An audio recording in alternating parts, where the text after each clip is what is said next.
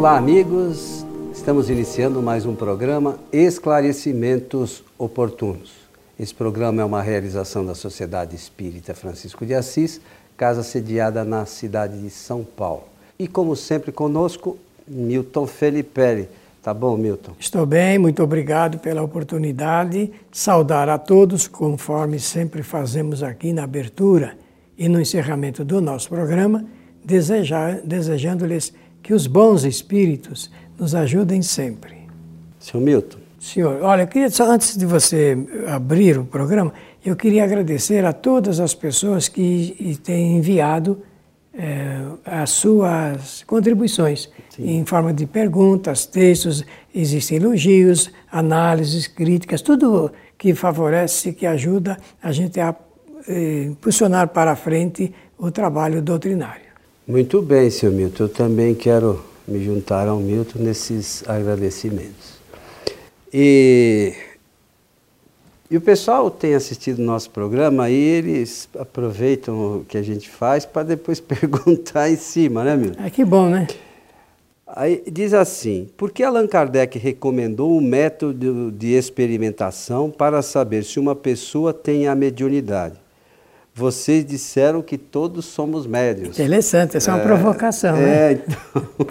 Esse, é o tipo de provocação, muito é, interessante. O pessoal assiste o programa e fica no nosso pé tá lá certo, depois. É. Né? Eles falam que todos são, mas Allan Kardec recomenda ah, o método experimental. Isso. Muito bem, muito bem. É, conforme vocês sabem, é, a obra que trata da ciência espírita é, do ponto de vista prático, é o livro dos médiums. O livro dos médios. O livro dos médios é uma importante obra publicada em 1861 por Allan Kardec. E o objetivo desse livro, segundo o próprio codificador, é orientar médiums e magnetizadores, como forma ele chamava antigamente. No fundo, na linguagem nossa, são os dirigentes espíritas. Dirigentes e médiums, portanto, têm um livro em forma de manual muito importante. É a ciência espírita, é o momento em que vamos acionar a ciência espírita. E o assunto mediunidade tem a ver com a própria ciência. Né? Embora o livro chama-se Livro dos Médiuns, ele trata também da ação dos que não são médiums, das pessoas que produzem os mesmos fenômenos produzidos pelos espíritos com a sua ação psíquica, o poder psíquico, a força é, psíquica. Então, ele é um livro que eh, se destina a médiums e pessoas não médiums, vamos usar o termo da parapsicologia, é, sensitivos, que também produzem os mesmos fenômenos. Muito bem, mas eh, Kardec fez essa diferenciação porque a questão de todo, todos sermos médios, porque todos recebemos influência dos espíritos, mas nem todos conseguem receber, é, ser os intermediários dos espíritos. É. Então existe essa diferença. Até porque se, se você disser que nem todos, alguns não, não recebessem a, a, ação de algum espírito, nós estaríamos meio que jogado numa situação complicada. Como é que os nossos espíritos protetores iam nos auxiliar? É verdade. Então, eu não dei essa classificação. Observando esse, a pergunta por esse aspecto apreciado pelo Coelho, então nós podemos dizer assim: a mediunidade se divide em duas eh, categorias, né? a mediunidade de efeitos físicos e a mediunidade de efeitos intelectuais ou inteligentes ou inteligentes. Allan Kardec, no livro dos médios, também vai escrever dessa maneira. Ele vai escrever assim. E existem, é, existe a faculdade que ela é inerente a todos os seres humanos. E isso tem uma explicação. Todos os homens, todos os seres humanos, espíritos encarnados, necessariamente precisam entrar em contato ou receber influências dos espíritos. É por causa dessa faculdade generalizada que todo ser entra em contato com o seu espírito protetor. Senão não teria como acionar isso. Tá certo? Então, esse, esse é o primeiro ponto dessa classificação de Allan Kardec. Então, existe a mediunidade generalizada, que todos os seres humanos possuem. Mas existe a mediunidade, aquela que eh, Herculano Pires chamou de dinâmica, mediunidade dinâmica, que no kardecismo, no, no, no estudo de Kardec, nós podemos dizer é uma mediunidade ostensiva, ostensiva, que nem todos os seres humanos possuem. Existem parte da população mundial que tem essa mediunidade ostensiva e o restante, o geral, mediunidade generalizada. A generalizada serve para o contato generalizado com os espíritos de uma forma geral mesmo, para que nós recebamos as suas influências. Mas a outra, a, ostensiva, é para que o seu agente ele sirva de intermediário dos espíritos aos demais encarnados. Então, é, isso também serve para a gente entender que a gente acaba recebendo a ação dos espíritos pelos nossos pensamentos. Embora a gente não seja médio ostensivo, a gente mantém relação de pensamento com os espíritos. Então, é, muitos espíritos acabam se aproximando de cada um de nós, a gente precisa entender isso, pela natureza dos nossos pensamentos. Então, se os nossos pensamentos são bons, nós atraímos espíritos bons. Se os nossos pensamentos não são muito bons, os espíritos que nós atraímos são dessa mesma natureza. Então, é, embora nós não sejamos médios ostensivos, é, a qualidade dos nossos pensamentos é fundamental para a nossa saúde, porque a obsessão é uma enfermidade. É uma enfermidade de origem espiritual. Então a gente precisa, embora é, sabendo que nós não somos médios ostensivos, que somos médios generalizados, como o Milton explicou, é, essa generalidade faz com que a gente mantenha contato com espíritos que podem ser prejudiciais a nós ou bons. Então, isso depende de nós. Então, seguindo na classificação, a mediunidade de efeitos físicos proporciona, por exemplo, é, ruídos, batidas, barulhos, movimentos de objetos, o aparecimento, a aparição, né, que Kardec usava muito esse termo, né, de espíritos pela sua visibilidade, tangibilidade, todos esses fenômenos pertencem à área de efeitos físicos. A de intelectuais é da psicografia, eh, a escrita dos espíritos pela mão do médium, a da psicofonia, que é a fala, o pronunciamento dos espíritos utilizando-se do aparelho fonador do médium, da evidência e da audição. Esses são efeitos inteligentes ou efeitos intelectuais. Tivemos aí, então, a apresentação, fechando a classificação. Ora, a pergunta que se faz logo em seguida, e é por isso que nós valorizamos a pergunta recebida pela nossa produção de, por quem escreveu, é esta: Como saber se uma pessoa é médium ostensivo ou médium generalizado? Essa é uma dúvida pertinente à ciência espírita. Temos que fazer isso. Temos que sempre perguntar como é que nós vamos saber se essa pessoa é médium ostensivo ou não. Feita a pergunta, então a gente vai no livro dos médios e vê lá que Kardec faz uma eh, explicação necessária de que para saber se, se uma pessoa é médium ostensivo ou não, é preciso que se faça com ela, com ela, experimentação. Aí entra a metodologia do espiritismo para saber se uma pessoa é média ou não. E ele propõe então de 8 a 10 reuniões no máximo, 10 reuniões no máximo, fazendo essa experimentação. A metodologia é a coisa mais simples, mas ela, Allan Kardec, ele fez uma adequação do método da ciência oficial, ciência comum, com a ciência espírita. Primeiro, partindo da observação. A observação é ponto importante na ciência, tanto quer seja espírita ou não. O método da observação ele se caracteriza pelo fato do cientista ele observar o fenômeno numa multiplicidade de vezes muito grande. Para o de laboratório, no caso no, do centro espírita, né, ele Kardec recomenda no máximo oito reuniões ou oito sessões, observando o que, que acontece com a pessoa durante a sua estada ali naquele, naquela hora, ou então um pouco menos de uma hora, que é o ideal, não fazer muito prolongado. Pode, eh, todas as pessoas, as pessoas que são, possuem a mediunidade ostensiva, com elas vai ocorrer alguns indícios muito interessantes. O Milton, eu queria só lembrar é, de uma questão, você falou da mediunidade dos efeitos físicos, só retornar um pouquinho. É, e nós falamos num de nossos programas anteriores sobre o perispírito.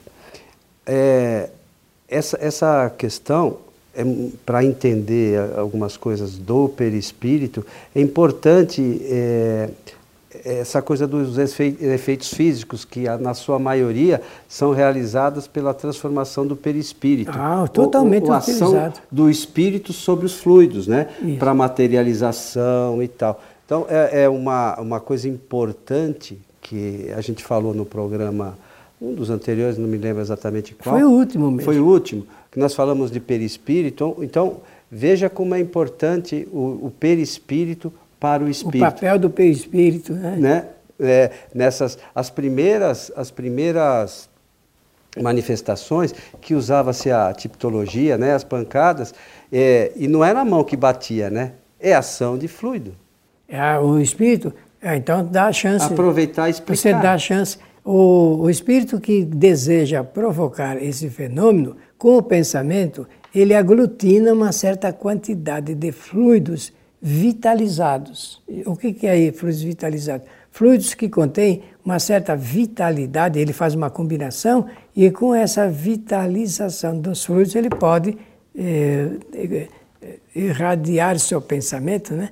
e, e provocar eh, as batidas como barulhos, ruídos, Suspensão, Suspensão de objetos, de objetos transporte de, de objetos. Né? Se alguém chegou a ver na sua casa, por exemplo, pratos saindo do guarda-louça ali, indo para. ou xícaras ou copos, o que vale, qualquer. Isso, é, isso agora não está sendo comum, mas foi muito comum no passado. E, então, existem documentos, reportagens é, em jornais, em revistas, que é, explicam como é que os espíritos agiam é, sobre a matéria para provocar esses fenômenos. Bom, voltando, ah, depois das experimentações, Não, né? Mas existem alguns indícios, eu parei nos indícios, necessariamente fiz isto, de propósito. Alguns indícios que a gente tem que, o observador, o experimentador, o cientista espírita, ele tem que eh, cuidar, que são acontecimentos que, no geral, pa passam despercebidos, mas que eles são importantes para quem está anotando, fazendo o registro, e às vezes até documentário, agora com maior facilidade pela informática, pela tecnologia, filmando, eh, gravando, porque os espíritos, eles agem sobre as pessoas, eles agem sobre as pessoas e essas pessoas apresentam alguns rudimentos, manifestações de seu corpo que levam à admissão de que ali existe um, um agente invisível querendo por ela se comunicar. Eu vou dar um exemplo. Quando eu faço, falo isso porque nós fazemos constantemente experimentação, então nós podemos falar aqui. A pessoa está em volta da mesa e a gente coloca lá, cria dispositivos para facilitar, que é o caso de papel, lápis, a fim de que saber se o espírito ele deseja se pronunciar pela fala ou se ele deseja se pronunciar pela escrita. Então, a pessoa, quem está, o experimentado, eu vou usar essa expressão, você observa quando ele faz movimentos frêmitos para pegar, buscando pegar alguma coisa, um lápis, uma caneta, e ele então, se for o caso dele escrever, se essa é a sua vontade, ele começa a, a escrever. Alguns escrevem nitidamente desde o início, outros é, é, é uma dificuldade muito grande. É preciso que ele uh, promova exercícios uh, motores, como se fosse uma criança aprendendo a escrever. Então faz rabiscos, sinais sem nenhuma interpretação. Lá na frente, mais vezes, na terceira ou quarta reunião, ele começa a esboçar as primeiras palavras. Isso é quando é pela escrita. Quando é por desenho, a mesma coisa. Ele vai usar, procurar objetos para poder desenhar alguma coisa no papel. Ou então, se for pela fala, ele vai exercitar então alguns ruídos com a garganta do médium até chegar ao ponto dele se pronunciar verdadeiramente. Nessas reuniões, meus amigos experimentais, não se comunicam espíritos sofredores, porque não é o propósito da reunião. O centro, ele caracteriza a natureza da reunião, dá a essa natureza essa sua forte característica, então só se comunicam os espíritos que querem eh, exercitar-se através do médium. E a gente não pode imaginar que nesse, nessa, nessas experimentações não exista também um grupo de espíritos responsáveis por elas, até para auxiliar nesse desenvolvimento. Então, é, é, é, tem que se conversar também com os médios, porque nos primeiros momentos, o médium que está ali ainda sem experiência, ele sempre fica naquela questão, né? Esse pensamento é meu ou não é meu? Essa dúvida é boa. Né? Ele sempre fica nesse questionamento, tanto na questão da psicografia, quanto na, na por mediunidade através da fala, né? é, ele fica, num primeiro momento, nesses questionamentos, não, mas depois ele vem conversar. Poxa, mas eu não sabia se o pensamento é meu, se que não é bom. é meu, eu não sabia.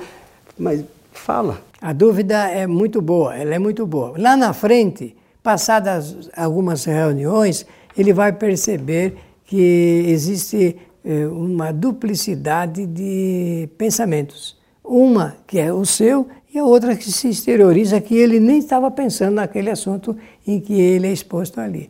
Eu esqueci, eu, foi uma pequena falha minha aqui no nosso programa, mas eu tenho que dizer algo antes de começar a experimentação, que é med, as pessoas experimentadas, antes de irem para a mesa ou à reunião de experimentação, têm que conhecer o Espiritismo, teoricamente.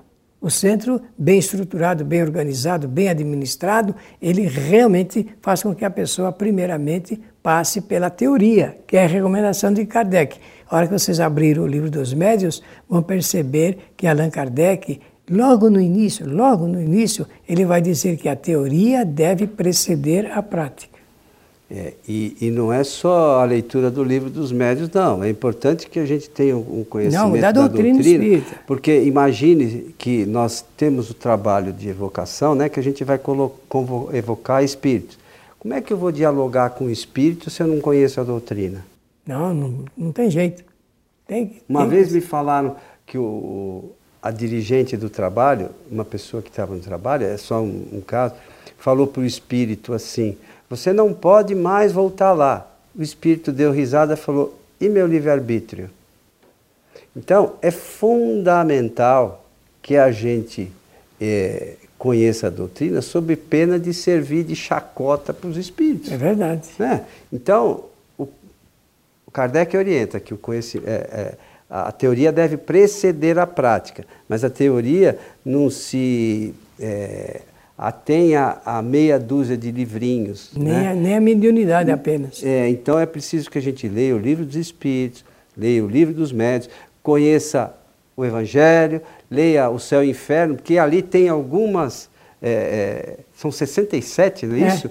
É, relatos de espíritos, que são espíritos que de repente a gente pode conversar com um que tem alguma similaridade. Correlação. Com, é, alguma correlação com aquele que vai se apresentar ali. E depois a Gênese, que vai, a gente vai entender melhor essas questões relacionadas com fluidos. Né? Então, é, a mediunidade é simples, mas não é tão simples assim. Requer estudo, conhecimento sim, sim. e prática mesmo, né? Não é também, tem médico que acha que vai uma vez por mês no centro espírita que está tudo resolvido. Né? Interessante isso que você tocou na mediunidade complexa, porque Leon Denis, ele, eh, durante os seus escritos, tem um momento em que ele se vê obrigado a dizer que a mediunidade tem, eh, é multifacetada, quer dizer, muitas faces, muito, e é verdade. Então a gente precisa conhecer eh, todo esse conjunto para depois ir parcelando, pegando cada parte e depois o ponto menor. Aí nós podemos dizer que nós dominamos eh, por inteiro essa matéria. Meu amigo Milton Felipe, estamos chegando ao final de mais um programa Esclarecimentos Oportunos. Olha, eu só queria que você eh, relesse a pergunta para nós encerrarmos, por favor. É, porque... Porque Allan Kardec recomendou o método de experimentação para saber se uma pessoa tem a mediunidade. Vocês disseram que todos somos médios. Então, agora, com a reunião de experimentação, nós não temos mais dúvida. Quem é médium e quem não é médium intermediário dos espíritos. Pela atenção de todos, o nosso maior desejo é o de que os bons espíritos nos ajudem sempre. E nós lembramos que a nossa casa, a Sociedade Espírita Francisco de Assis, tem palestras públicas todas as quartas-feiras a partir das 20 horas. Nossas palestras são transmitidas pela nossa página do Facebook, é facebook.com/barra transical, o transição sem o tio e a cedilha. A você que esteve conosco, nosso abraço e até o nosso próximo encontro.